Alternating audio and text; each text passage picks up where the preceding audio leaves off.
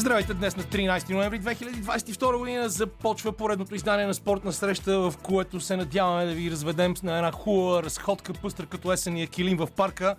През изборите в Съединените щати, какво прави американският футболист Хършил Уокър в тях, а, странната история на мантайте още ни разкаже Иво Иванов. Андрей Дамирев ще ни върне назад в историята на световните първенства по футбол. А също така ще си говорим и за книги, литература, музика и вино, така че останете с нас до 18, ще бъде интересно. Спортна среща с Камена Липиев. Камен Липиев, който продължава да се чуди точно как ще гледа матча между Кипър и България от квалификациите за Европейско първенство по баскетбол, който трябваше да започне в 16 часа, но явно нашите кипърски колеги ни предлагат един изключително качествен телевизионен сигнал. Добре, че сме по радиото и това вас не ви интересува. А, за звукорежисьорския пулт е Васил Сергеев, музиката избира Лилия Големинова, която започна с това готино парче AM Gold от 11-ти албум на групата Трен, който излезе през тази година.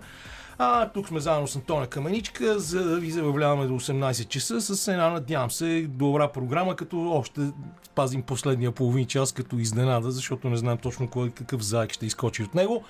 А, и да, аз какво да ви кажа, говорихме с Тони, че есеното време някакси малко е склонно към това да те хвърли в депресия, но аз пък като стар човек си направих равносметка на изминалата седмица и се оказа, че съм прекарал изключително добре в нея, защото в тази седмица имаше много музика, много литература, много интересни неща и разбира се и много вино, защото днес завършва най-голямото изложение на българското вино Divino Taste, където 80 изби от цялата страна предлагат своята нова продукция и е доста предизвикателно а, и за непцето, и разбира се за черния дроб, а, който е на работа в неделя, не ходи в интернет по център, където е събитието и то продължава днес до а, 19 часа, мисля, че е вечерта.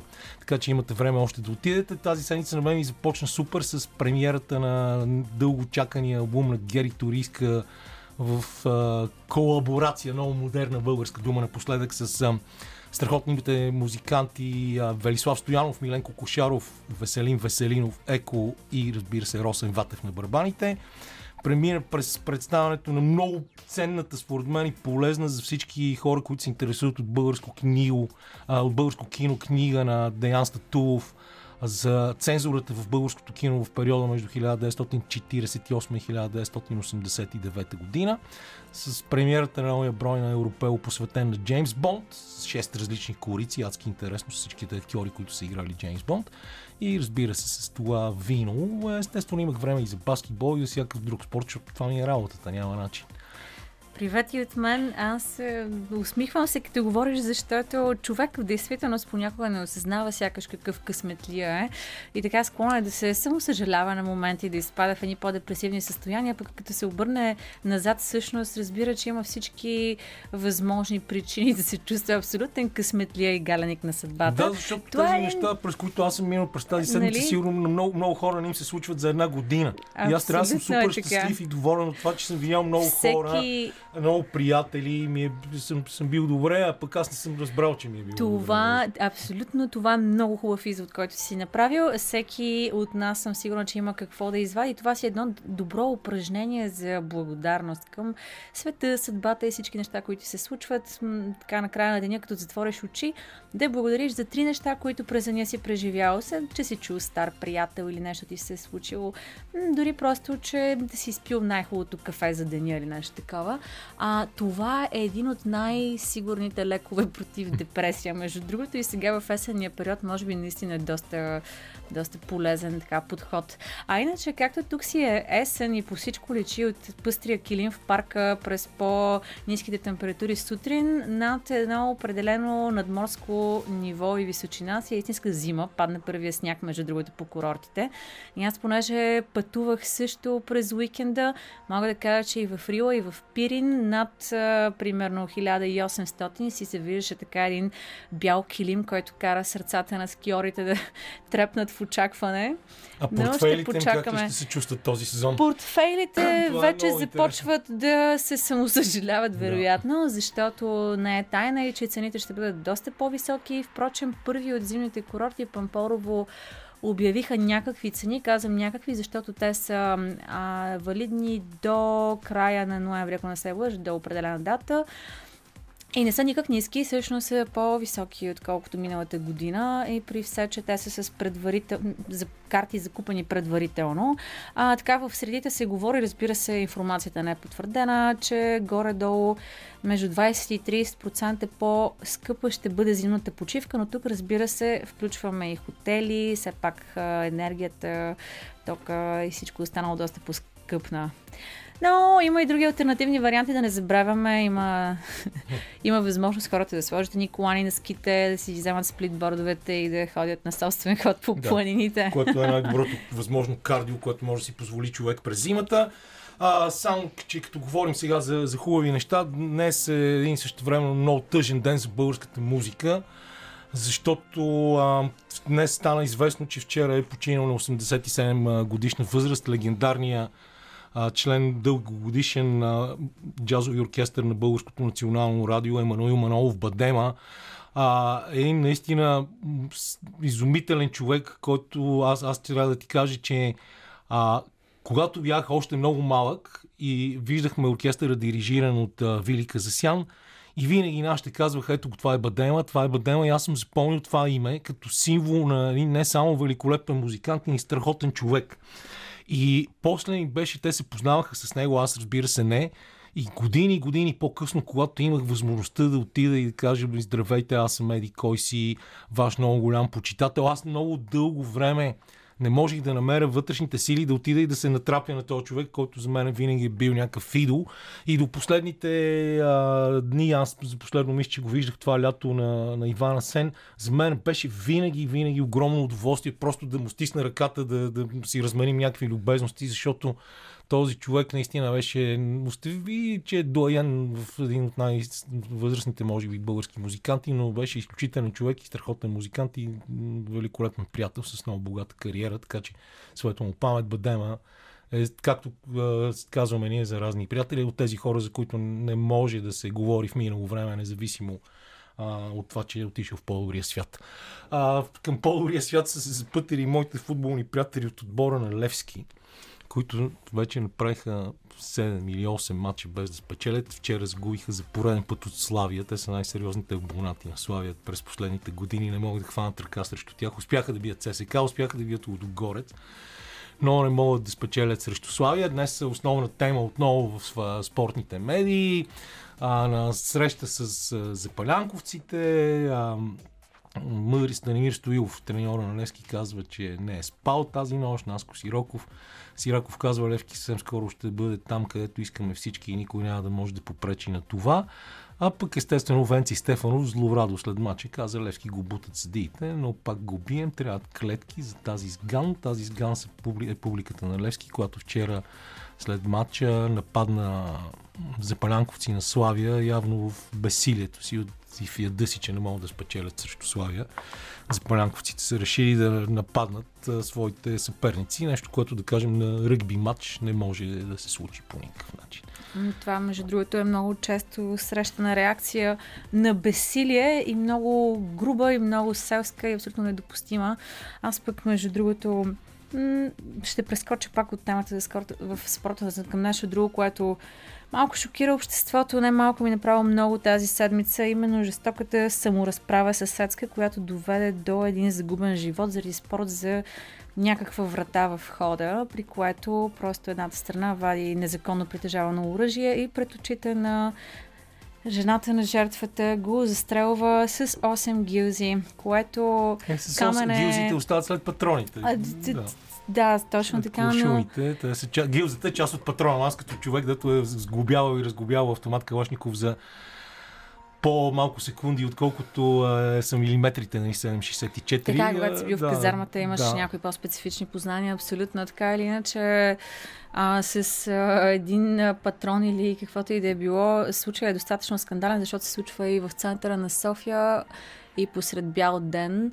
И това ме навежда мисълта как тази агресия а, латентна избухва много често от все по-малки а, заради все по-малки причини и, и в крайна сметка не знам какво се случва. Толкова ли е истеризирано нашето общество, толкова трудно ли си контролират хората емоциите.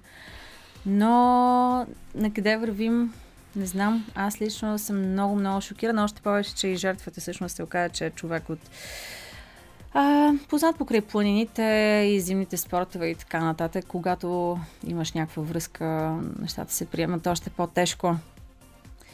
Та така, какво да кажем, освен хора, владейте си емоциите, в крайна сметка, нищо не си заслужава толкова много, че да бъде загубен човешки живот.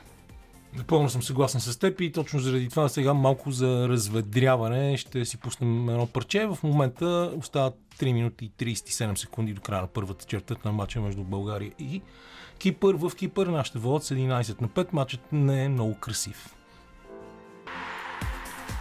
И ние се връщаме естествено в студиото на спортна среща. Формула 1 днес има състезание за голямата награда на Сао Пауло в Бразилия. По-късно тази вечер като първата редица този път ще бъде за болидите на Мерседес, които успяха чрез Джордж Ръсел, който спечели спринта в квалификациите, и Луис Хамилтън да окупира цялата първа редица. Те тръгнаха вчера трети и осми в спринта, но след като ни показаха много добро темпо, много добре подготвена кола, а, успяха да стигнат до тези първи две места и може би големия шанс да се прекъсне безобразната серия на Макс Верстапен, който тази година ги е сложил всички в малкия джоб на сакото си и се чуди подобно на малкия мъж, да кажем, на Ерих Кеснер. Там имаше точно такъв герой, който се изкачваше светкавично до джоба на а, своя приятел, където си имаше добро убежище. А, от Ферари пък казват, ние спряхме да развиваме нашата кола, Мерседес ни настигнаха а, Шарл Леклер а, и Ландо Норис са на третата редица, а Верстапен а, и Серхио Перес ще бъдат втората, на втората редица днес. А, Тони, ти някакви спортни занимания нямаш ли през тази седмица? Не се ли разходи до някъде нещо да направиш, освен че си видяла, че е паднал първия сняг? Еми, бях, видях, карах, между другото. Аз горе гледам да не изпускам седмици а, така, в които да не прекарваме някакво време в спорт, защото в крайна сметка това е много важно и за серотонина, както не веднъж сме коментирали. А, в момента е перфектен сезон за каране на колело, между другото, особено в дните, в които не вали дъжд, пък дори като вали дъжд, това си е част от забавлението понякога за по-екстремно така настроените хора. Но в горите, в прекрасните, по прекрасните пътеки, в а, широколисните гори в момента е невероятно да се кара. И това е едно от моите любими занимания. Uh, естествено, който не може да излезе от София, винаги може да отиде в парка. Хубавото е, че тук поне си имаме uh, много така диви горски места, дори по парковете, така че всеки може да се наслади по на тази есен. Какво се случва тук, че ти си толкова съсредоточен, че чак не мога и аз да се концентрирам върху мисълта си? Ти знаеш, че на мен баскетбол някакси ми е основното любимо спортно занимание в продължение вече на много десетилетия и някои от а, момчетата, които са на терена, познавам от деца, някои са ми много дълги от години приятели и за мен затова този матч на националния отбор е много важен. За сега началото е великолепно за нашите. Николай Стоянов изпълнява два наказателни удара, нашите водят с 16 на 5. Той пропусна втория сега. А, има по-малко от 2 минути до края на първата четвърта. А пък този матч е много важен от гледна точка на това, че нашите вече си позволиха онзи ден да загубят в Португалия, доста неприятно с 10 точки разлика. И то при положение, че в края на първото по време обърнаха нещата с полза, водеха с 8 точки на почивката и след това се сринаха през второто по време. Португалците с някаква пресираща защита и доста добра игра на гардовете си ни набиха лошо. И а, това сега означава, че ние, за да не отидем в някакви такива още по-низки нива на квалификациите, трябва да спечелим задължително този матч в Кипър а след това трябва да спечелим гостуването си на Румъния и да бием Португалия, защото само първото място в тази група дава такова преминаване по-напред. Другите продължават да играят квалификации с други по-слаби отбори. А, и трябва да бием Португалия с повече от 10 точки.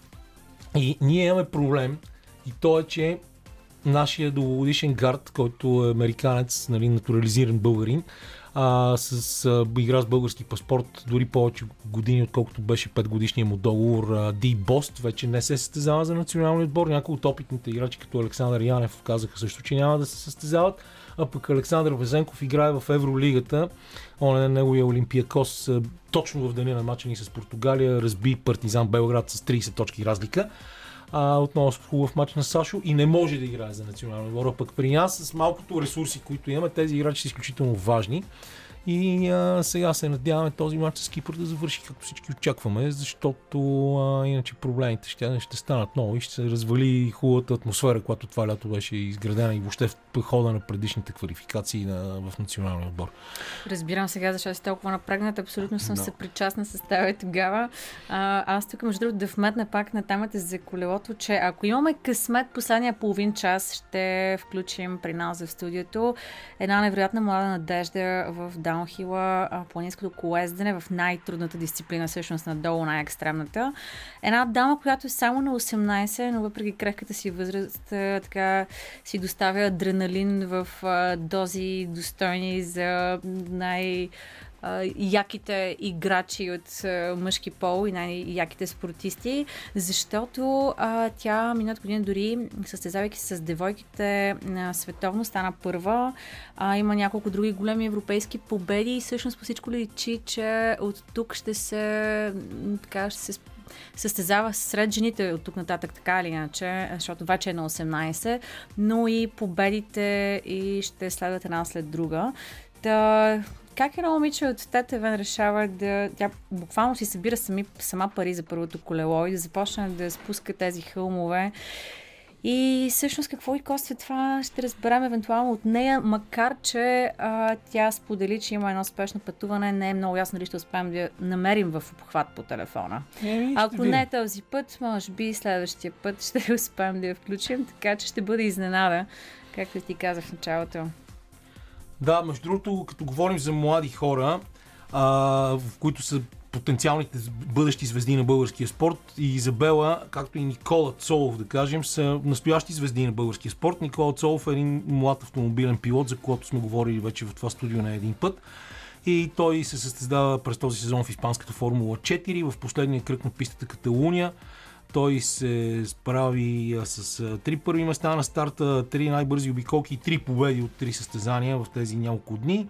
13 победи и 15 първи места на старта, така наречени пол позишън и 17 най-бързи обиколки и 17 победи при иновациите от 21 състезания което е и нов рекорд по най-много спечелени точки в рамките на един сезон в Испанската Формула 4. 400 точки. А, и тук нещата са много, много интересни, защото това е изключително скъпо удоволствие, скъпо занимание. Никола Цолов няма семейство, което да инвестира в него огромно количество пари, но съответно е изключително талантлив и а, трябва общо взето да, да остане да се развива в чужбина, ако иска да, да изпълни мечтата си, за да може да отиде а, в Формула 1 някой ден.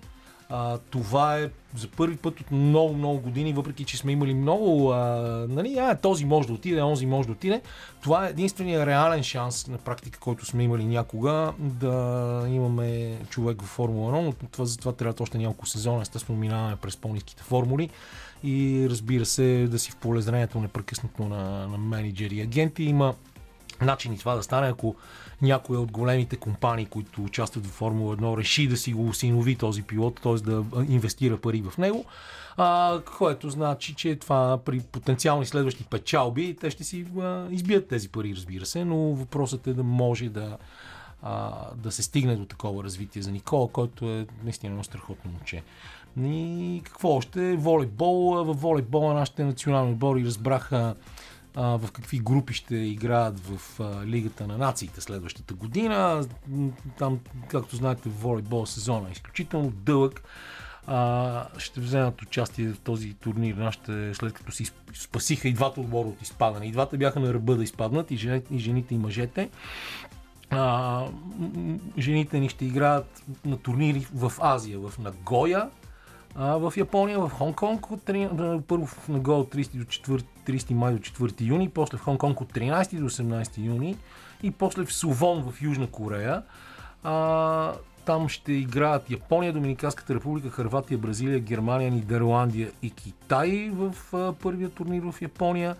И на практика те се въртат, ще играят с различни отбори в трите турнира, но и трите ще са в Азия, докато мъжете ще играят а, първо в Орлеан от 6 до 11 юни.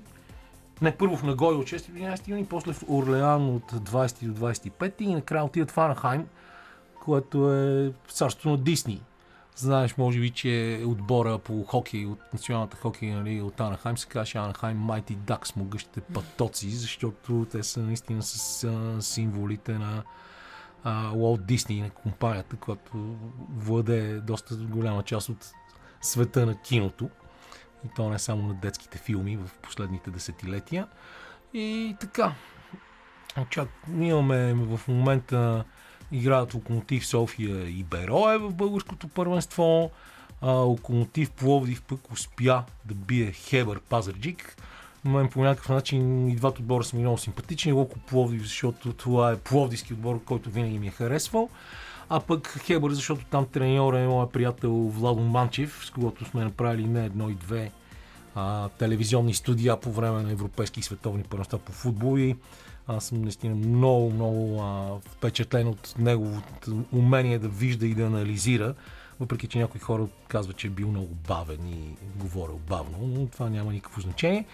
Петър Витанов още обаче, за съжаление, не, се, не може да се появи в игра за Локо Пловдив. Също момче, което също е много близко до мен, следа неговата кариера, още когато беше юноше на, на ЦСК и съм ходил да гледам негови мачове в най-ранната му детска възраст, но той още е контузен. Сметка на това Бирсент Карагерен, друга легенда на Локо Пловдив, успя да се върне. Аз ще започнах втората четвърт на двубоя си срещу Кипър, малко положението е 6 точки за нас, 16 на 10, а, ниско, много ниско резултатен матч. Според мен доста, както ви казах в началото, не и двата отбора са далеч от елегантния, красив баскетбол, който могат да ни покажат, да кажем, Golden State Warriors. Но това е положението. За нас в този матч не е важно дали ще играем красиво, важно е да спечелим, защото този прозорец трябва да ни донесе поне някаква радост за този отбор, който е в процес на подмладяване и даже по спешност преди два дни беше викнат а, гарда на Спартак Плевен Николай Маринов, поради просто причина, че неговият съотборник в Плевен и също така национал Евгений Хаджирусов се контузи на матча с Португалия. Продължават нашите да замерват коша без много високи проценти от стрелбата. Току-що Кравиш пропуснал тройката, а с този момент ви предлагам да си пуснем малко музика. След това обаче не пропускайте, не сменяйте канала, защото след 16.30 ни чака много интересно пътешествие благодарение на Андрей Дамирев в историята на световните първенства по футбол. Ще чуете неща, които дори не сте и подозирали. Световното първенство по футбол, както знаете, започва на 20 и само след седмица в Катар ще бъде едно от най-странните световни първенства. И нашия приятел от Билбао в далечна Испания, в страната на баските Андрей Демирев, реши сам да предложи да направим една поредица за историята на световните първенства. Сега ще се върнем в началото, още малко повече от 90 години назад, през 1930 с първото световно първенство и въобще ще гледаме днес да минем периода на купата Жул Риме, а пък после ще стигнем и до 1974, от когато имаме новата световна купа. Но сега, естествено, думата е на Андрей. Андро, здрасти, много ми е приятно. Здравей, Камене, добър ден, уважаеми слушатели. Да, действително, първата купа е Риме или наречена богинята Нике, изработена в френския ювелир Абел Лафлор и от 1930 година се връчва на победителите. През 1946 е преименувана на Жил Риме, чест на президента на ФИФА и създателя на световното първенство. А през 1970 Бразилия печели трофея за трети път и то остава завинаги в нейно владение. Историята на купата е твърде интересна. По времето на Втората световна война тя е съхранявана от вице-президента на ФИФА, италянеца Барази в потия за обувки под леглото му. През 1966 година златната богиня бе открадната в Лондон и намерена в храсти в предградието от едно куче. А през 1983 купата Журимен вече във владение на Бразилия е открадната от Бразилската футболна конфедерация и никога повече не е открита. В казвата казват, че участват трима души, един банкер, един полицай и един бояджия. След като са разкрити, те твърдят, че купата е претопена, обаче, което обаче е малко вероятно, защото стойността й е много по-голяма като трофей, отколкото като ключе. И така, Камене, предлагам да преминем към първото световно първенство 1930 в Уругвай. През 1928 година ФИФА взема решение да, да го направи в тази страна по случай 100 годишнията от независимостта и, и поради спортните и заслуги, две олимпийски титли от 1924 и 28. Уругвайците постояват и 100 000 стадион на столетието в Монтевидео. А от Европа потвърждават участие само 4 страни. Това са Румъния, Франция, Белгия и Югославия. Те пътуват с кораб Конте Верде, спонсориран от румънския крал Карл II. Пътуването продължава цели две седмици. А мачовете се играят на три стадиона в един град Монтевидео. В турнира е имало 4 групи, а победителите са играли директно на полуфинал и финал. Първи гол на едно световно първенство вкарва французинът Люсиен Лоран в матча Франция-Мексико. А хрониките разказват, че съдиите подпират здраво Уругвай и Аржентина. Например, в матча Аржентина-Мексико 6 на 3 са отсъдени 5 дуспи за галчусите. В групите Югославия изненадващо устранява Бразилия с 2 на 1. На полуфинала домакините от Уругвай разбиват Югославия с 6 на 1, но пак не без съдийска помощ. При 2 на 1 след атака на уругвайците топката излиза в аут, Да. но един полицай я връща в игрището и играч на домакините я вкарва за 3 на 1. Само тук, искам тук да те прекъсна, за да кажа, Да. че има един много интересен а, сръбски филм, който включително беше а, предложението на Сърбия за най-добър чуждо, чуждоязичен филм а, на, на, на Оскарите преди няколко години, 84-та церемония. Филм, който излезе през 2014 година и който е много интересен, показва цялото пътешествие на, на отбора на Югославия до световното първенство, но според мен никога няма да бъде показан в България поради това, че тук българите са, във филма са представени доста едностранно, чисто като фашисти, почитатели изцяло на нацистския режим на Адолф Хитлер и са някакси доста а, описани като сериозните врагове, които са преодолени от а, Югославия по пътя към а, световното, първото световно първенство по футбол. Това беше единственото, което исках да кажа в случая. Така че... Да, любопитно е, че Румъния и Югославия пътуват. А, а, ние сме съседи, не ни е предложено или ние не сме искали.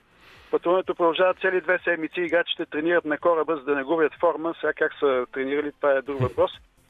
Та, стигаме до един матч твърда група, в който Уругвай печели срещу САЩ, но тогава футболистите на Уругвай чупат крака на един американец. Не, не е имало смени и САЩ стига до края на матча с 10 души. А след матча американският лекар замерва с чантата си съдията, но вместо него оцела помощника му. Но казва и двамата са футболни престъпници, така че ми е все едно. Финалът естествено е южноамерикански, Уругвай Аржентина и сега пред 68 350 души, 20 000 от които са аржентинците.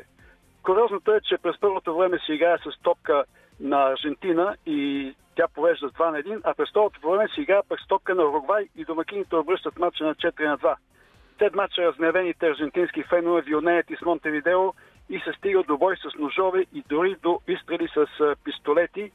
И от тук прескачаме 4 години и минаваме към Мондиала 1934 година в Италия, в който световният шампион Уругвай не участва, обиден, че само 4 европейски страни са дошли в Уругвай, но всъщност знае, че не е в състояние да защити титлата си поради напускането на най-важните му фигури.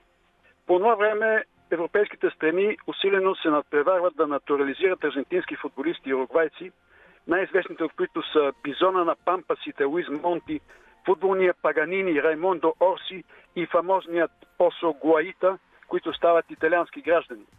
За разлика от Уругвай 1930, сега няма групи. 16 отбора играят директно на осмина финалите и отбори готвили се месеци наред са устранени само след един матч. Например, Бразилия е елиминирана в първия си матч от Испания. А Италия разбива САЩ с 7 на 1, но след това среща страхотна съпротива от Испания и матчът завършва един на един на четвъртфинала. Тогава продължение не съществуват и матчът се пригрява на следващия ден. Този бизон на пампачите Луиз Монти вече с фланелката на Италия и нарича се Луиджи, отново обяснее на терена и като чупи 6 сребра на легендарния испански вратар Рикардо Замора. Без него испанците губят от адзурите след ред подпирани от съдята, като бизонът контузва и лявото крило на испанците Бош, а съдята отменя редовен гол на Испания.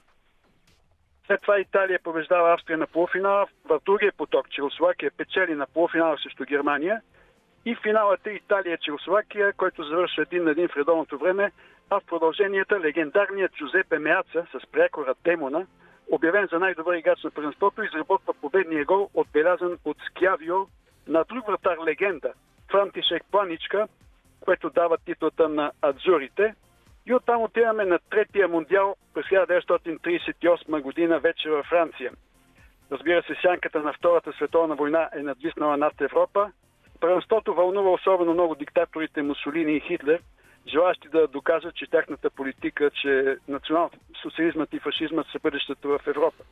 Отказват участие Аржентина и Уругвай, сърдити, че не се спазва обещанието да се редуват световните първенства в двата континента и Европа повтаря домакинство.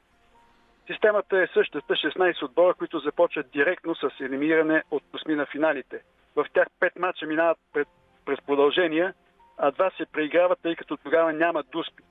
Прави впечатление петте гола на бразилеца Леонидас, носи пряко регумения човек в матча Бразилия-Полша. Полуфинал от Италия-Бразилия се решава от отсъствието именно на този футболист, официално поради контузия, но твърдят, че Леонидас е бил наказан от Бразилската федерация, защото е замерил с обувка треньора Пимиента. В другия полуфинал Унгария побеждава убедително с 5 на 1 Швеция. Диктаторът Бенито Мусолини мотивира по особен начин италианците за финала срещу Унгария с телеграма с думите «Победа или смърт». По този повод Луиджи Монти, който игра с Аржентина в предишното световно, а на това с финалката на Италия, казва В Уругвай ни заплашваха със смърт, ако бяхме спечелили, а в Италия пък ни заплашват със смърт, ако загубим. Италия с треньор Виторио Поцо, освен Джузепе Мерци, има и друга легендарна фигура, това е Силвио Пиола. Той и Джино Колуаси вкарват по два гола и Италия печели 4 на 2, като футболната митология говори за снисходителност от страна на унгарците, които знаят, че при загуба потигнатите им ги очаква смъртна присъда. Така Италия остава единственият национален отбор до ден днешен, който е защитил титлата си. И оттам вече прескачаме Втората световна война и отиваме на Мондиал 1950 в Бразилия, който бележи нов старт на футбола. Тогава не се допускат до участие естествено държави, които са били част от Тройния съюз, отказват да участват и Съветски съюз, Унгария и Чехословакия. Като за първи път участват британските нации, които цели 17 години не членуват в ФИФА. Завръща се отново форматът на първенството с 4 групи. След първата фаза победителите от всяка група сформират една финална група, в която се играе всеки срещу всеки. Англия прави дебюта си на световно първенство, като идва с ореола на фаворит, но е отстранена бързо след срамни загуби от САЩ и Испания с по 0 на 1. В финалната група Бразилия разгромява Швеция с 7 на 1 и Испания с 6 на 1, а Уругвай бие трудно Швеция с 3 на 2 и прави измъчено равенство с Испания 2 на 2. И така всъщност в боят Уругвай и Бразилия се оказва финал.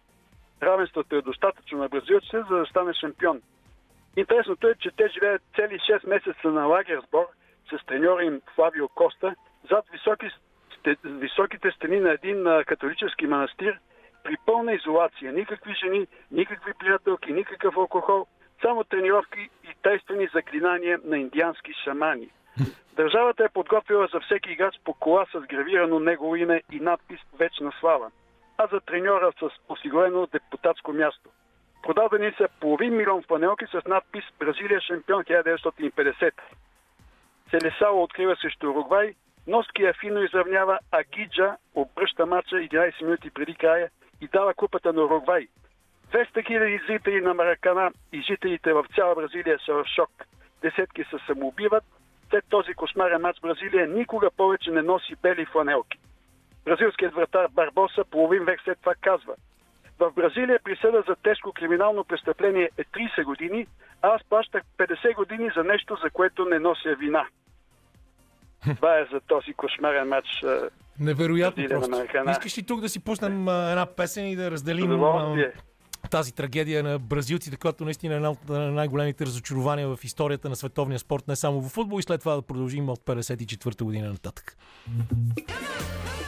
И след тази хубава песен ви казвам, че България продължава да води на Кипър в баскетболна квалификация с 30 на 19. Андрей Дамиров ни чака за да продължим разходката си в историята на световните първенства по футбол.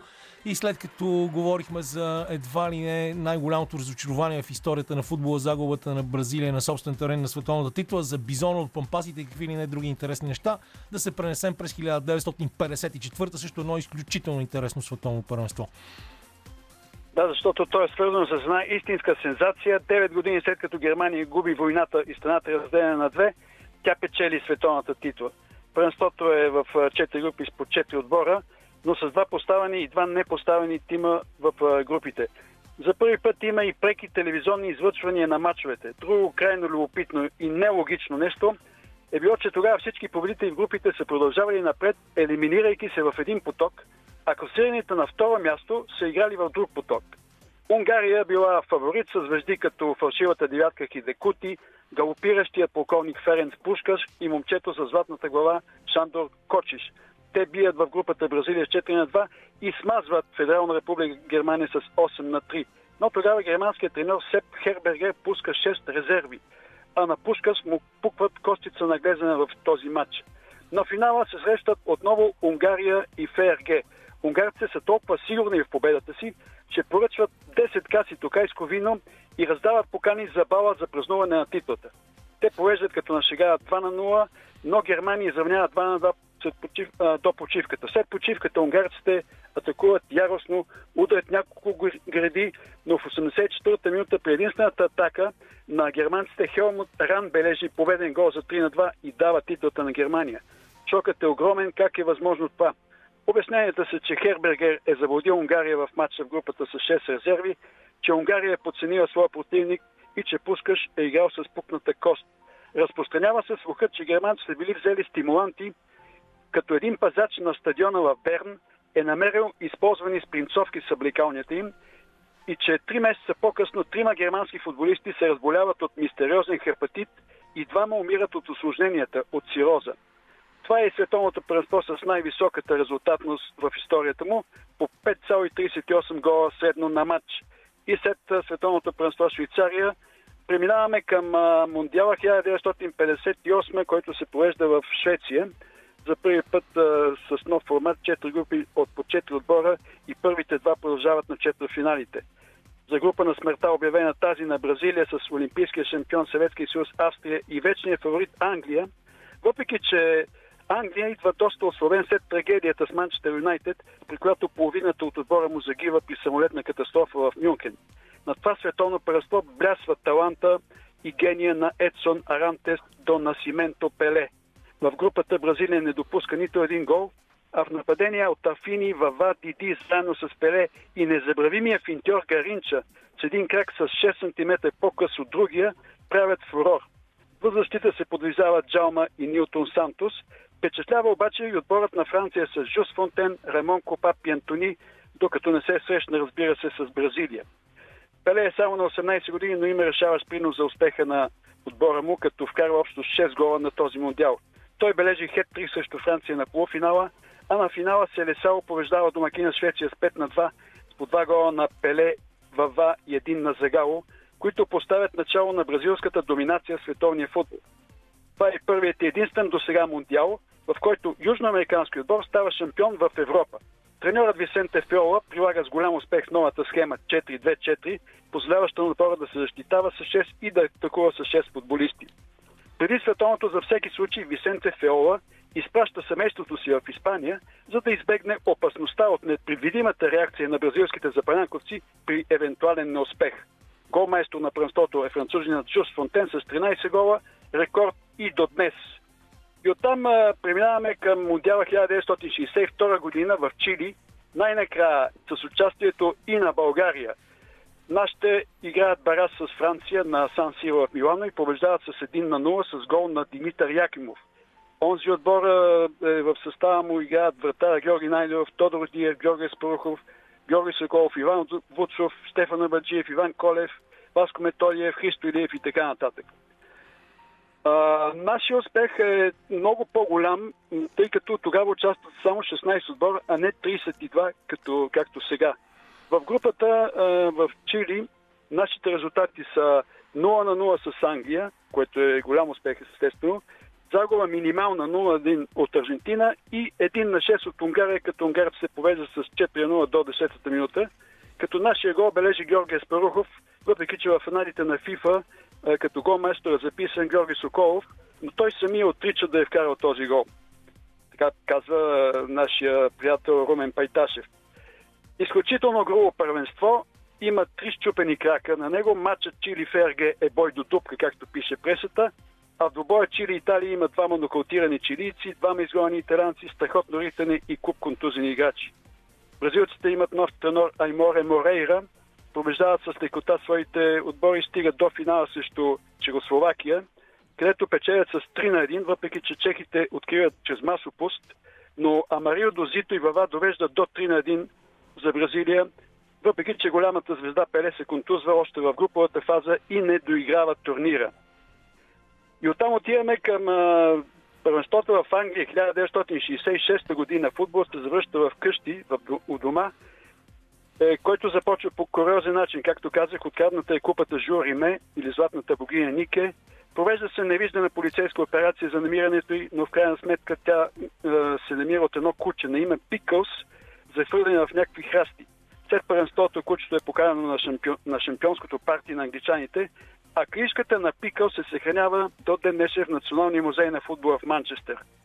България участва за втори път в Мундиала с треньор Рудо Витлачил, Чеха, който изведе Челослакия на финала в предишното първенство в Чили, като е, играят пак вратар Георги Найденов, е, Иван Вуцов, Стефан Абаджиев, Добромир Жечев, Да, Александър само, само тук и така да, нататък. да ти кажа, Да. че а, това е прекрасно, че споменаваме Бобата Жечев, защото той вчера навърши 80 години. А, един от най-добрите защитници в историята на, на българския футбол с 73 мача за националния набор, дори с два гола. Той е единственият български футболист, който е играл на 4 световни първенства и просто му желаем още дълго време да, да бъде тук и да бъде по стадионите. Абсолютно железен войник. Точно така, легендарна фигура. Да, прав си. Единственият, който игра на всичките четири мундиала. Изключително уникално постижение. Нашите е, играят е, добре, бих казал. Е, губят 0 на 2 от Бразилия, но вижте, голмайтори са Пеле и Гаринча. След това губим с 0 на 3 от Португалия с един фамозен Еусебио и един на 3 срещу Унгария с гол на Георгия Спърхов. Пак играме мачовете си на Гудисън Парк и на Олд Трафор. А самото първенство според южноамериканците се превръща в заговор на европейците. В четвъртфинален матч Англия-Аржентина е изгонен в 30 минута пратин от аржентинците и 7 минути те протестират, а след това получават и гол от засада. В матча Фергия Уругвай пък са изгонени двама уругвайски играчи, а германски играч вади топката с ръка от гол без да се свири дуспа. Аржентина е толкова бясна, че иска да организира альтернативно световно първенство, но до там не се стига. Голямата изненада е тимът на Северна Корея, победил с 1 на 0 в групата си Италия, а в четвъртфинала корейците повеждат с 3 на 0 до 25-та минута на Португалия, но тогава се разиграва Еусебио и с 4 гола обръща матча за 5 на 3 за Португалия. Финалът е последният с телевизионно излъчване в черно-бяло.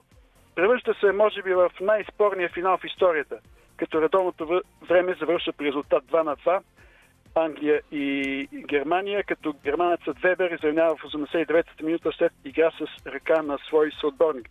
В 101-та минута на продължението удар на Джеф Хърст среща напречната града, но не се вижда да- дали топката туфа на, на или зад гол линията, като съдята Тинст се консултира с помощника си Бахрамов, който твърди, че тя е преминала гол линията и това решава всъщност финала.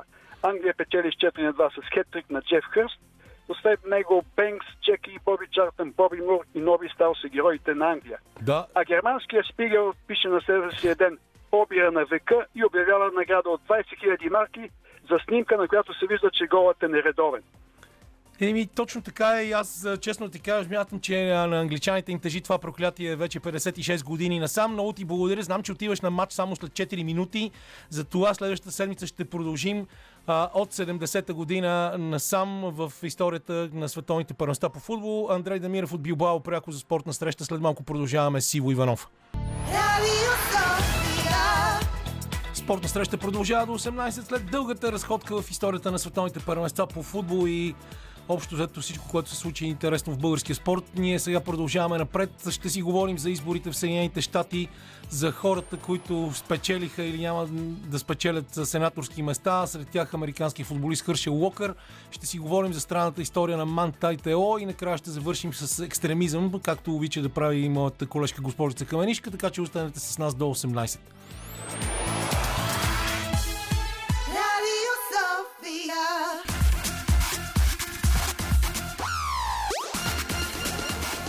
Спортна среща с Камена Липиев. Спортна среща продължава. Българския национален отбор води с 15 точки на Кипър в началото на второто по време на гостуването на нашия тим.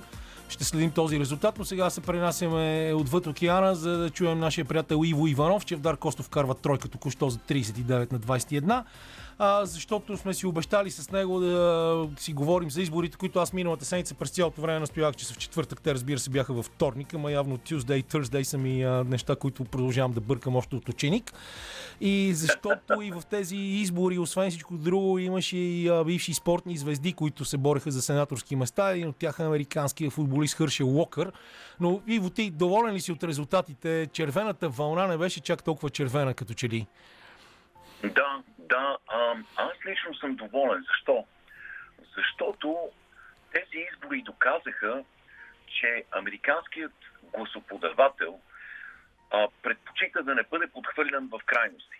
А, твърде но, далеч дясно или твърде далеч ляво и търси някаква умереност, някакъв баланс, пътека по средата. Ти знаеш, говорили сме на тази тема, че в последните 6-7 години се образува огромна пропаст и вече няма среден път. Всичко е или едната крайност или другата. Тази поляризация, която е характерна за Съединените щати последните години, зарази и останалия свят. И искрено се надявам, че тези избори ще дадат пример и за останалата част от глобалното общество и ще им покажат, че е важно да не създаваме крайности, да не създаваме култове към личността и да търсим някакъв път по средата и компромис. Забравихме думата компромис. А без компромис прогресът е невъзможен. Движението напред става невъзможно. Какво се случи? Очакваше се в междинните избори партията, която не контролира Белия дом, да спечели категорично и долната и горната камера на а, а, законодателството, и Конгреса, и Сената. Това е вече традиция в американския политически живот. А, в междинните избори, които се състоят точно по средата на президентския мандат, обикновено партията, която контролира Белия дом, губи значително. Барак Обама а, изгуби 64 а, позиции в Конгреса през първия си мандат на междинните избори. Доналд Тръмп загуби 43.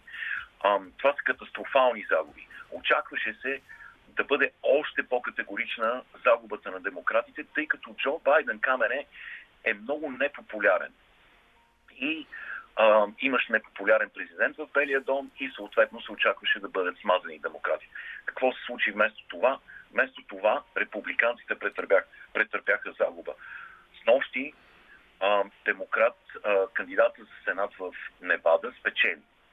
А, и с тази победа демократите си осигуриха Сената, което е колосална загуба за привържениците на Републиканската партия и най-вече за самия Доналд Тръмп в камене, защото това е загуба на Доналд Тръмп. Каквото и да си говорим, той се превърна в олицетворение на Републиканската партия. В момента, в който влезна Белия дом, той се превърна в лидер на Републиканската партия и той създаде много от тези кандидати, които се опитаха да вземат ключови позиции в а, законодателството и въпреки неговата подкрепа, въпреки това, че направи всичко по силите си да ги вкара в Конгреса и в Сената, един след друг, един след друг, един след друг неговите кандидати бяха смазани. И това е така, защото а, избирателите имаха. А, изборът беше такъв. От една страна имаше инфлация и нарастване на цените, което беше в полза на републиканските кандидати. От друга страна обаче стоеше самият принцип за демокрация, за управление на народа чрез гласуване. Защото кандидатите, които промотира Доналд Тръмп, бяха антидемократични кандидати. Това бяха хора, които открито искаха да се сложи край на демокрацията, да се направи така, че да бъде, да бъде ограничено правото за избор на много хора, на мълцинства и така нататък. И а, американският народ явно категорично отрече тази идея и каза за мен е по-важно да съществува принципът на демокрацията, отколкото а, нали, да, да се вкарат хора в законодателството, които може и да направят нещо, за да намалят инфлацията, но те ще сложат край на, на демократичния процес. Така че това беше много, много интересен, много исторически избор. И аз лично бях изненадан. Аз очаквах републиканците категорично да завладеят и двете камери на правителството и а, да парализират напълно а, президентството и изпълнителната власт. Но не стана така. А кажи сега каква му е играта, каква му е играта на Хършел Уокър, на този наистина страхотен американски футболист, който обаче Да. изведнъж се хвърли в политиката с намерението си да става сенатор и то точно от републиканската партия. Да, ам, ние с теб сме привърженици на театъра на абсурда. Обичаме абсурдизмът и аз и ти. От деца обичаме Дъглас Адамс, обичаме Кърт Вонегът, обичаме Евгенio Неско и така нататък. Ми, може би защото А, самите ние Уокър- израснахме в абсурдни ситуации. Именно, именно, да. Хършел Уокър е, би трябвало, ако беше участник в а, пиеса на ЮНЕСКО, той щеше да има главната роля. Това е една от най-абсурдните фигури в американския политически живот, абсолютна карикатура една от най-големите грешки на републиканската партия и лично на Доналд Джей Тръмп. Трябва да добавя, че той все още има шанс да спечели сенаторското място в щата Джорджа, тъй като нито той, нито неговият опонент а, Рафаел Уорнок успяха да съберат 50% от гласовете. И двамата имат по 49 и малко и това означава, че през декември месец ще има балотаж, втори избори за сенатор на Джорджа. Това само по себе си е шокиращо. Защо? Хършел Уокър, както знаеш, е легендарен американски футболист, тичаш бек. И също така той е, ам, беше пред, а, представя Съединените щати на Олимпийските игри в Лилехамер през 1992 година в отбора по бобслей. А, също така а, беше доста добър ам, а, боец по смесени бойни изкуства в страхотна форма, с много разпознаваемо име. Хършел Уокър, носител на Хайзман и така нататък. Беше футболист в университета в Джорджия, после в НФЛ и така нататък. Така, Хършел Уокър е пионка в ръцете на републиканската партия и то на крайно десните, които решиха, че трябва да имат кандидат в Джорджа, който да бъде афроамериканец, за да могат да вземат част от гласовете на афроамериканското, а, афроамерикански избирателен контингент. А, и се спряха на Хършел Уокър с разпознаваемо име и така нататък. Хършел Уокър заяви многократно, че иска да бъде забранен напълно абортът в цяла Америка с федерален закон. Дори когато става дума за кръвосмешение, изнасилване и така нататък. Каза, не ме интересува, абортът е убийство на беззащитни, невинни деца. Това е убийство и всеки човек извършил аборт, всяка жена извършила аборт, трябва да бъде съдена като убиец. Познай какво се случи, Камере. Само две седмици след тези изказвания негови, се оказа, че Хършел Уокър лично е платил на няколко от своите любовници да извършат аборти. Не само това, една от тях я е закарал в клиниката за аборти, една друга негова любовница не е искала да абортира детето си, имала е много така морални тързания, свързани с това, той я е накарал. накарал е да, да направи аборта. Пла- Плащал е на тези любовници, за да мълчат и така нататък. Това, ако не е достоен герой за, за театър на абсурда, не знам какво е. Освен това, той се оказа патологичен лъжец. Например, пред хиляди хора а, в голяма реч заяви, че е служител на ФБР. Федералното бюро по разследване веднага направи а, официално изказване и каза, ние нямам представа за какво говори този човек, никога не е бил никакъв служител на ФБР, това е абсолютна лъжа. Каза, че е завършил с пълно отличие университета в Джорджа, след което университета в Джорджа каза, ами той не завърши университета и не беше в, сред най-добрите ученици. А, така че това, това е, оказа се, че Републиканската партия е намерила, положила усилие да намери патологичен лъжец, невероятен лицемер и мошеник, а, човек, който едва свързва две- две-три изречения и да се опита да го вкара в Американския сенат. Просто за да може да го манипулира като марионетка. Или може би си използвали грешка. българския модел. В България често такива точно хора попадат в парламент. Да, но, да, но това е абсурдно, защото е толкова лесно тези лъжи да бъдат проверени за минути. За минути. И а, тази личност, просто защото има разпознаваемо име, те се опитаха да я вкарат в Сената. Огромна грешка направи Републиканската партия. Аз не бих казал, че съм ляв или десен. Аз искам най-качествените хора да попаднат, да, да, да попаднат в а, Американския сенат и конгрес и да имат изпълнителна власт. А, но това беше грешка на Републиканската партия. Техните кандидати бяха ниско качествени хора. Много от тях бяха фенове на конспиративни теории, привърженици на интернет сайта QAnon, за който може да посветим цяло предаване на това. Това са хора, които са много ниско интелигентни, много лесно манипулирани. Някои от тях участваха в погрома на 6 януари миналата година и, и са съдни в момента и така нататък и така нататък.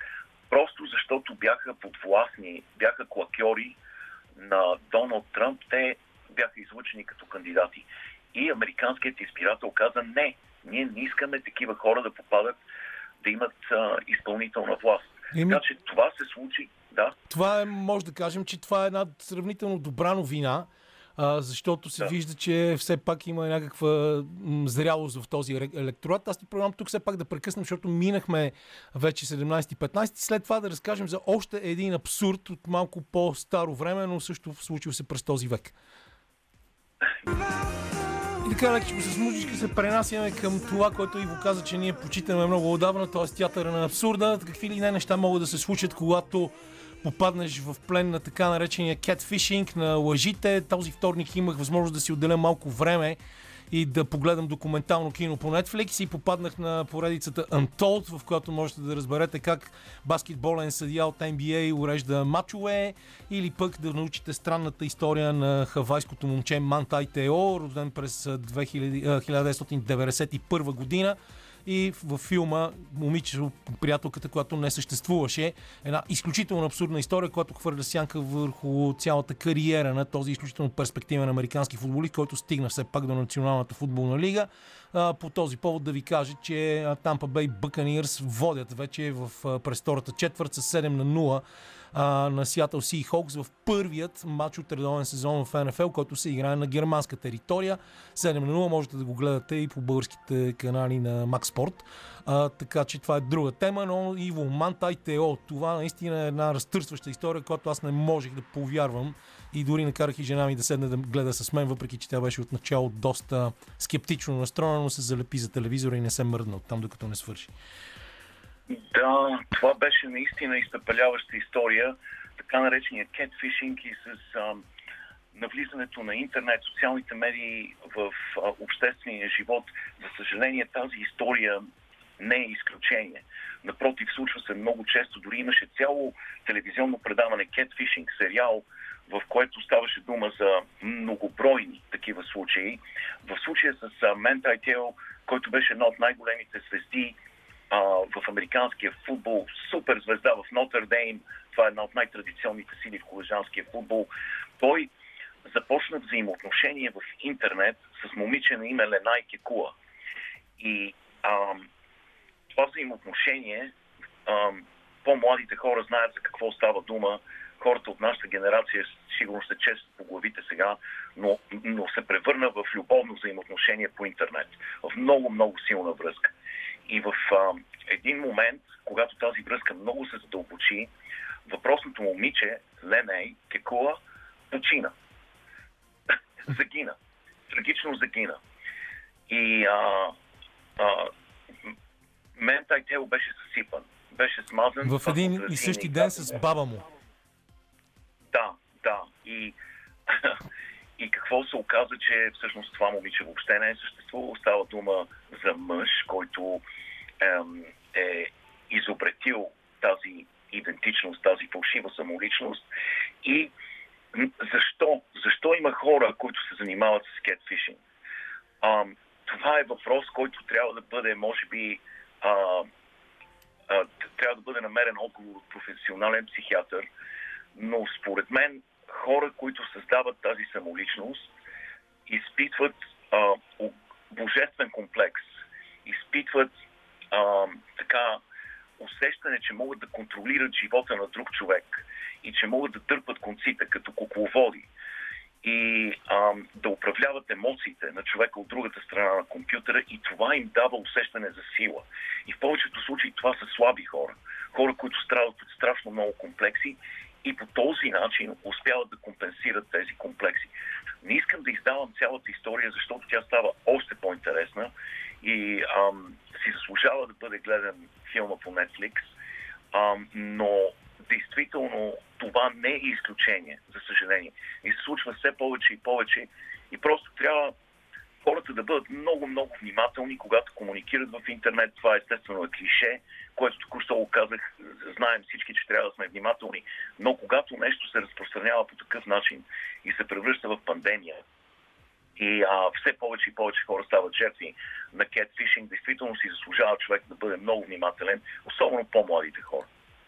Да, потрясаваща история. Наистина хубавото в нея е, че в крайна сметка Мантай успява да се върне към спорта, към нормалния живот, има хубаво семейство, живее а, в Сан Диего и а, в крайна сметка този урок смазва, може би, професионалната му кариера, шанса му да, да бъде избран в първия кръг на драфта, а, също така, може би, и шансовете му да стане първия защитник, който е печелил Хайзман Трофи, най-престижното да. отличие, за което говорихме вече, когато ставаше дума и за Хършел Уокър.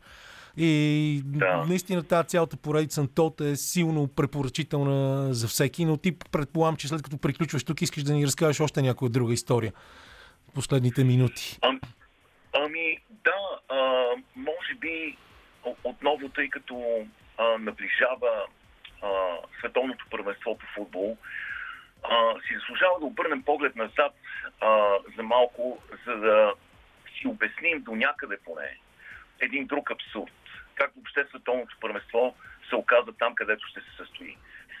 Да, още повече, че дори Себ Блатер, този рафиниран международен мошеник, а, каза, че не е трябвало да бъде този, това световно първенство в Катар, ми трябва да го, вземе, да го вземат Съединените щати. Беше много интересно. Невероятен. Невероятен мошеник. Камене, ние с теб а, първото световно първенство, което помним, е 1974 година. Това беше първото световно първенство, което аз и ти помним. А, същата година шеф на ФИФА стана Жуал Хадаланш. И той сложи началото на ураганна корупция в ФИФА. Защо винаги се получава така, че когато нещо на този свят стане много-много популярно, то неминуемо се корумпира и привлича най-сенчестите, най-корумпираните, най-меркантилните личности. А, ФИФА се превърна много бързо след пристигането на Жуал Хавеланш, се превърна в гнездо на корупцията и този огромен бизнес, тази огромна индустрия стана източник на неограничено обогатяване на тези сенчести личности. Една от тях а, беше Чак Блейзър, който беше шеф на футболен деятел от Съединените щати. Той се оказа ключова фигура също така в корупцията, която даде игрите на Катар, както и а, Джек Лагнер, който е шеф, беше шеф на Конкакав, а, както и много от представителите на африканските държави в ФИФА. Но защо? Защо е толкова уязвима от към корупция ФИФА? Защото а, а, принципът е такъв там. Една държава, един глас. Всяка държава има вод в решението на това кой ще, кой ще, ще държи, ще домакинства на световното първенство. И а, тъй като домакинството също е източник на огромни средства, а, става въпрос за надаване. И а, много от тези държави са много уязвими от към корупция. Техните един представител на една държава много уязвим от към корупция. Така че а, те тези хора, които искаха световните първенства да се състоят в Русия или в Катар, се прицелиха именно в представителите на по-бедните държави. Казаха си, че те са по-уязвими от към корупция и точно така се получи. Така че последните две световни първенства бяха купени. Напълно купени, изцяло купени. Ам, това е много срамно. А, и знаеш ли, почти никой не бе подведен под отговорност. Мишел Платини, който ние обичахме като футболист, а, също стана жертва на корупцията. Явно, че когато човек получи много власт, а, никой не е застрахован. А, Сеп Блатер, те и двамата бяха плеснати по ръката, но всъщност няма срещу тях сериозни съдебни дела. Ам, Чак Блейзър срещу него имаше дело. А, това е, беше една от най-корумпираните личности а, в световния а, спорт. А, той живееше, да кажем, в Тръмп Тауър. Имаше апартамент в Тръмп, Тауър. Представяш си за какви пари става дума. А, обикаляше целия свят, имаше страшно скъпи коли, които бяха на гараж в Цюрих и така нататък. Това е човек, който е просто бюрократ, а, официално лице на ФИФА. Откъде на къде? Страхотно а, милиони, милиони долари попаднаха в неговия джоб. Той почина преди да бъде завършено съдебното дело срещу него.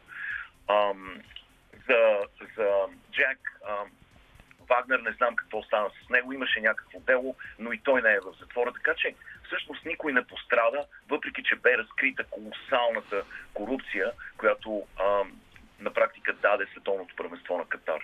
И, да, чудесно. Ще го видим. От следващата седмица започва. Ние направихме точно преди да се включиш и едно връщане назад към историята на световните първенства с Андрей Демирев, което продължаваме и следващата седмица.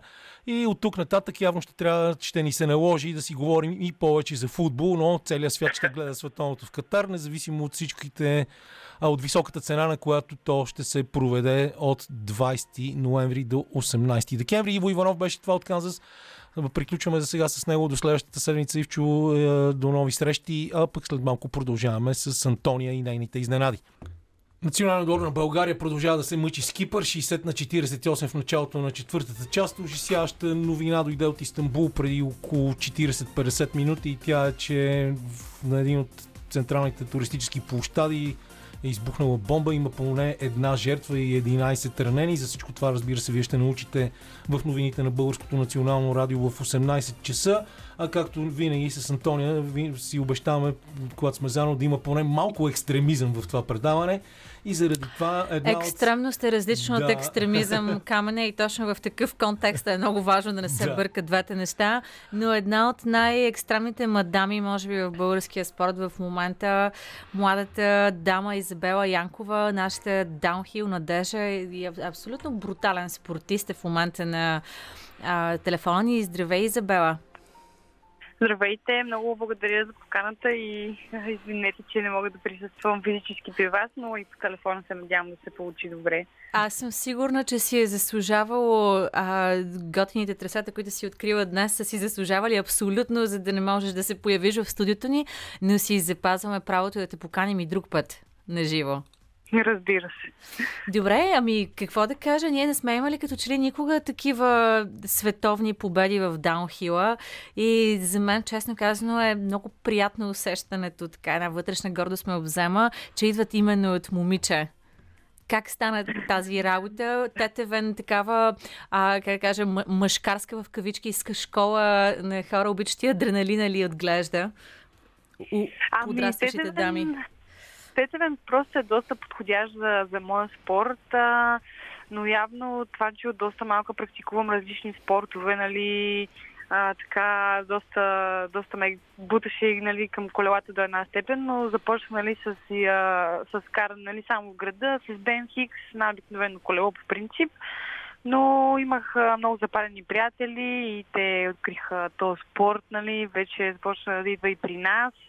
А, и просто започнахме така да събираме пари за такива колела, защото те бяха малко по-скъпи от обикновените. А И вярно ли е, впрочем, че ти сама си събрала пари като дете за първото си Ми, даунхил колела?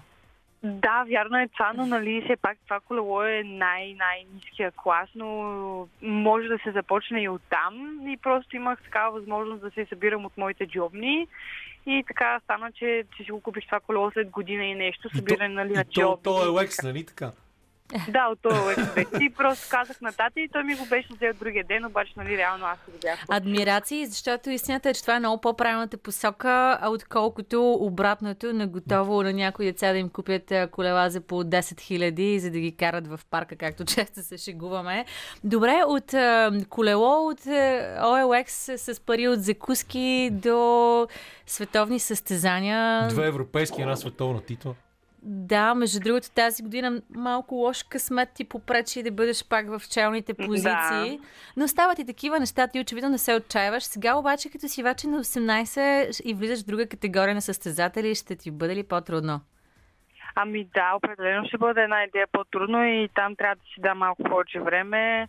А, нямам а, големи очаквания за началото, но все пак а, имам доста време да се подготвя до новия сезон и се надявам просто да покажа най-доброто от себе си. А, знаеш ли, че много пъти, когато става дума за това, аз да кажем като човек, който в продължение на няколко години беше член на журито на Банско Филмфест и съм се срещал с хора, които се занимават непрекъснато с наистина много екстремни спортове и, и, и сме си задал, задал съм въпроса луди ли сте? И най-хубавият отговор, който съм получавал а, от Жералдин Фаснахт, която е една от пионерките в летенето с костюм крило, беше а, вие да не си мислите наистина, че сме луди. Всичко, което правим е изключително добре премерено, тренирано. Тя дори включително изпробва своите костюми в а, специални аеродинамични тунели. Тоест, предполагам, че и ти, когато тръгваш през глава надолу по хълма с колелото, може би се страхуваш, но в никакъв случай не си луда, защото знаеш много добре какво правиш. Да, разбира се, но а, според мен това е спорт, в който трябва да имаш някакво такова нали, а, чувство, което да, да те грабва. Примерно както е адреналина, но не смятам, че това е свързано с лудост. Нали. Ти все пак трябва да си трябва това чувство нали, да, да искаш и да го изпиташ и трябва да го пробваш все пак, за да знаеш, че това е твоето нещо. Но всичко е доста премерно и нещата винаги са много добре обмислени, когато сме на такова ниво вече, защото много малки неща могат да станат много големи грешки и няма смисъл да ги допускаме. В алпийските ски всичките спускания за Световната купа са свързани с тренировки на трасето. Вие тренирате ли преди да се спуснете? Ти научаваш ли трасето преди да тръгнеш по него? Разучаваш ли го? Имаш ли си а, раз, разузнаване на, на това как трябва да минеш по, в едно състезание? Ами да, първо имаме трак-лог. Това е един ден отделен само за ходене пеша по трасето и оглеждане на всички елементи. След това вече имаме три поредни дни, които са свързани нали, един ден пълна тренировка и после квалификация и финал разделени в два дена. На ми е много интересен пак психологическия момент и за това ще се върна на него. Но а какво е усещането, когато тръгваш буквално да летиш надолу по трасето? Нали, от една страна ти си защитена от всичките протектори по теб, от друга страна обаче даунхил си един от най-травматичните екстремни спортове.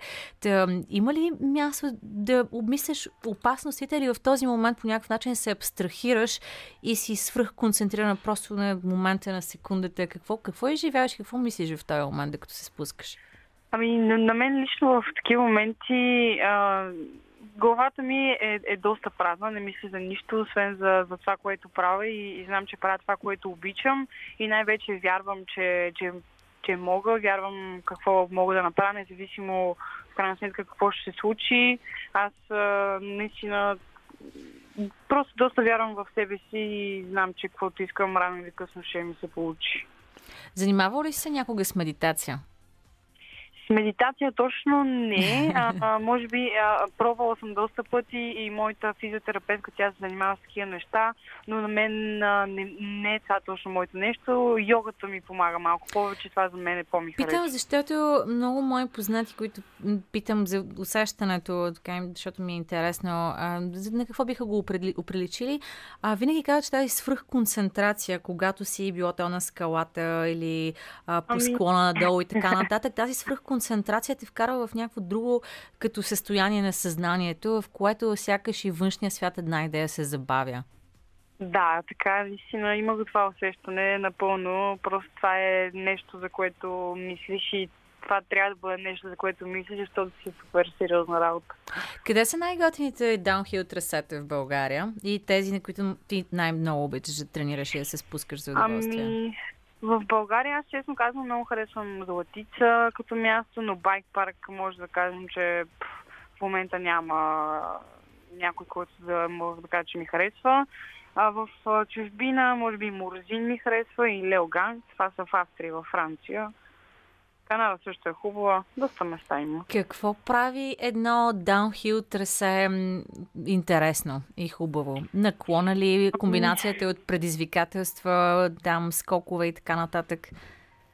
Според мен най-важното нещо е да няма неща, които са супер опасни, защото има хора, които не са от, от то ранг и когато нещата не са добре пресенени, стават доста големи фалове. И за мен едно трасе е добре преценено с а, скокове, нали, напълно възможно за, за, за направа и за скачане и за всичко, с... А, не знам, просто нали, да няма някакви супер опасни неща. Кое е нещо, с което ти специално най-много си се гордееш? Някаква твоя борба в карането или психологически момент, който си преминала?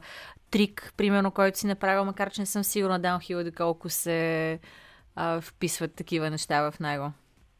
Ами, не знам, аз се гордея като цяло с, с всичко, което правя, че правя това, което обичам, че, че по някакъв начин съм си преследвала една детска мечта, която е изглеждала нали, някакси изобщо невъзможна, но в крайна сметка не съм се отказала и нещо си ме е бутало напред и получих това, което, нали... Добре да кажем нещо, което ти било особено трудно и си го преодоляла. Еми, това особено трудно физически, може би беше, беше имах, имам едно щупване, което нали, ми беше доста така трудно травмиращо психически доста време, но просто отмина.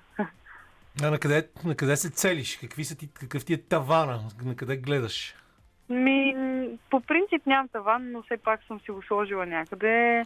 А, искам, разбира се, искам да съм един от топ атлетите в, а, в този свят и съм сигурна, че ще стане просто след няколко години. Докол- Може би не до година, Да. но след две. Доколко е възможно това за спортист от България, защото ние живеем в една така доста токсична среда, когато стане дума за спорт, пълна с оплаквания, непрекъснато говорене за това, че няма пари, няма условия и е много трудно да се бориш. Ти въобще помислил ли, ли си да, да мрънкаш поне за малко или гледаш смело напред? Ами, аз няма за какво да мрънкам, защото България по никакъв начин не ми помага и единствената подкрепа ми идва от отбора и от моите спонсори. Те ми подсигуряват абсолютно всичко и аз не тренирам по принцип тук за сезона. Просто в момента ходя и на училище и трябва да съм тук за малко. Я ни разкажи малко и за твоя живот извън карането на колело. С какво, какво те влече? Какво мислиш да правиш след като завършиш? Ти би трябвало да си в гимназия в момента, нали така? Да, ами аз сега завършвам, сега съм 12 клас. След това мисля да записвам онлайн университет, мисля да си завърша нали, образование. А, колелата, нали, естествено са голяма част от моя живот, но аз живея в малък град, много често обичам да се разхождам, обичам много да карам ски, като цяло всичко свързано с природа. А, не обичам много големите градове, но а, да, Тоест мислиш да, да останеш да си а, живееш в Тетевен? Някакси, Ами не, аз а, искам за сега да, да пътувам навсякъде. Искам мечтата ми, както от малко много е била да обикалям и си я осъществявам и много се радвам за което, че, че мога да пътувам толкова често. И за сега просто искам да пътувам много, да карам, да, да се срещам с нови хора. Мисля, че е възможно да съвместяваш и да балансираш някакси заниманията с а, професионален спорт на такова световно ниво, защото това, това означава постоянни тренировки и страшно много време и ресурс отделени. И в същото време пък и а, университета, защото и това е нещо, което си гълта доста внимание. О, да, аз съм, аз съм на, принципа, че, че може да направиш всичко, което в крайна сметка си мислиш и което си, нали, си поставиш за цел. И смятам, че ако си отговорен и, знаеш колко време можеш да отделиш и го правиш, можеш да постигнеш целта си. Коя е професията, която... Тоест, как, какво би записала в университета? Ами, Има ли нещо, което влече? В моето училище уча програмиране, но тъй като доста време се прекарва пред нали, екрана, не мисля, че е моето нещо, но мислех нещо като маркетинг и менеджмент, защото това също може да помогне на мен, както и след това мога да се развивам в тая професия, в тази сфера с тая професия и просто мисля, че ще ми е от плюс, както и за, за моя собствена изгода. Добре, къде можем да те видим а, буквално тук в близките дни и седмици? Къде ще караш по кои трасета? Ами, а, надявам се да не падне сняг другата седмица, но най-вероятно може би на Витуша, защото има лифт а, и е доста ново. Иначе Златица. А, като каза лифт, между другото, няколко думи за инфраструктурата за вашия спорт в България. Как би я оценила? Защото вече имаш доста широк поглед върху целия свят. Ами, мисля, че Боровец е доста а, добре направен, защото има подходящи куки. Това е единственото нещо, което на нас не трябва. Просто една кука до обикновена седалков лифт. А, но, но просто е липсата на направата на трасета и хора, които да се занимават с това. И добре, много ти благодарим, че си отдели време в неделния следобед, за да си поговориш с нас. Това беше Изабела Янкова в ефира на спортна среща. Естествено, при някой следващ път те чакаме и тук в студиото. За сега ти пожелаваме успех. Ние продължаваме след една песен.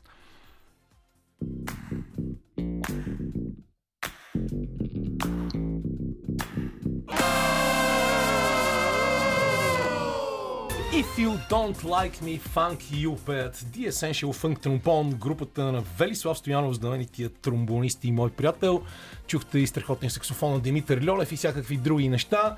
България губи, т.е. печели само с 4 точки минута и 10 преди края в тази квалификация срещу Кипър. Само да ви кажа, че през август в Самоков на 25 август ние победихме Кипър с 88 на 55. Но тогава в българския национален отбор бяха Александър Везенков и Ди Боста. Сега голяма мъка, въпреки че нашите повелиха с 20 точки. В момента нещата не изглеждат никак приятно, но все пак да се надяваме, че ще спечелим този матч. Какво обаче, Антония, според теб си мислят в момента ръгбистите на Нова Зеландия, които губят с 14 на 23 при гостуването си на Шотландия, като в последните 5 мача между тези две страни всичките победи са за Нова Зеландия. Това ще бъде най-голямата сензация в една от най-големите сензации днес в света на спорта. Вчера Италия победи Австралия 28 на 17, също много интересен резултат. Ирландия, Фиджи 35 на 17, Англия размаза Япония 52 на 13. Уелс биха Аржентина, като Аржентина предишната седмица направиха най-голямата сензация, побеждавайки Англия. И с нощи Франция, които са домакините следващата година на световното първенство, като загравка за Олимпийските игри през 2024, победиха световния шампион Южна Африка с 30 на 26. Много, много сериозно. Много сериозно. Една изпълнена с интересни неща седмица, между другото. Останаха ли няколко минутки да обсъдим Да. и световните новини, понеже и докато света се тресе от така предстартова треска покрай а, световното, в същото време се разразяват и с нови сили. Скандалите около това, около бойкота на различни страни на това световно, защото стадиона и цялата инфраструктура е построена, както те се изравя, изразяват с кървав труд и огромна несправедливост към Имаше много голямо а, разследване на британския вестник Guardian, за което ние говорихме преди няколко седмици в студиото и заради за това наистина, че много, много жертви сред работниците е имало, а освен това те са работили и за смешни пари, а, построявайки тези колосални със сигурност стадиони, които ще бъдат и добре климатизирани, за да могат да бъдат избегнати жегите в Катар, но а, цената на това първенство наистина е изключително висока и тя се дължи, на мошенничеството в световния футбол, а, нещо за което говорихме и с Иво преди малко повече от половин час. Аз си позволих така да си направя и някакво лично изследване сред голям брой мои познати, приятели, дори във Фейсбук. Какво мислят хората в крайна сметка? Ще бойкотират ли те световното? Ще го гледат ли или не? Оказа се, че по-голямата част от хората, разбира се, моето проучване е съвсем не представително, казват ми да, не е окей това, но в крайна сметка футбола си е футбол, това е най-финансирания спорт, най-интересния, така че нали, по-склон, по-скоро са склонни да как да кажа, си затворят очите.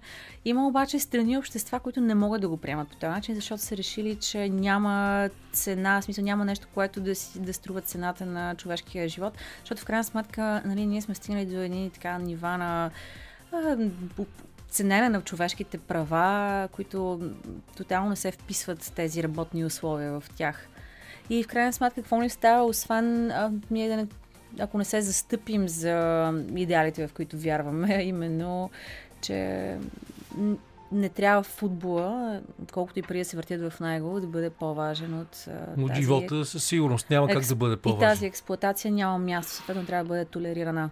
Очаквам го аз със свито сърце това първенство, независимо, че ние ще имаме онлайн предаване, което ще се нарича Джитбол топки в пясъка и ще говорим всеки ден за световното първенство по футбол.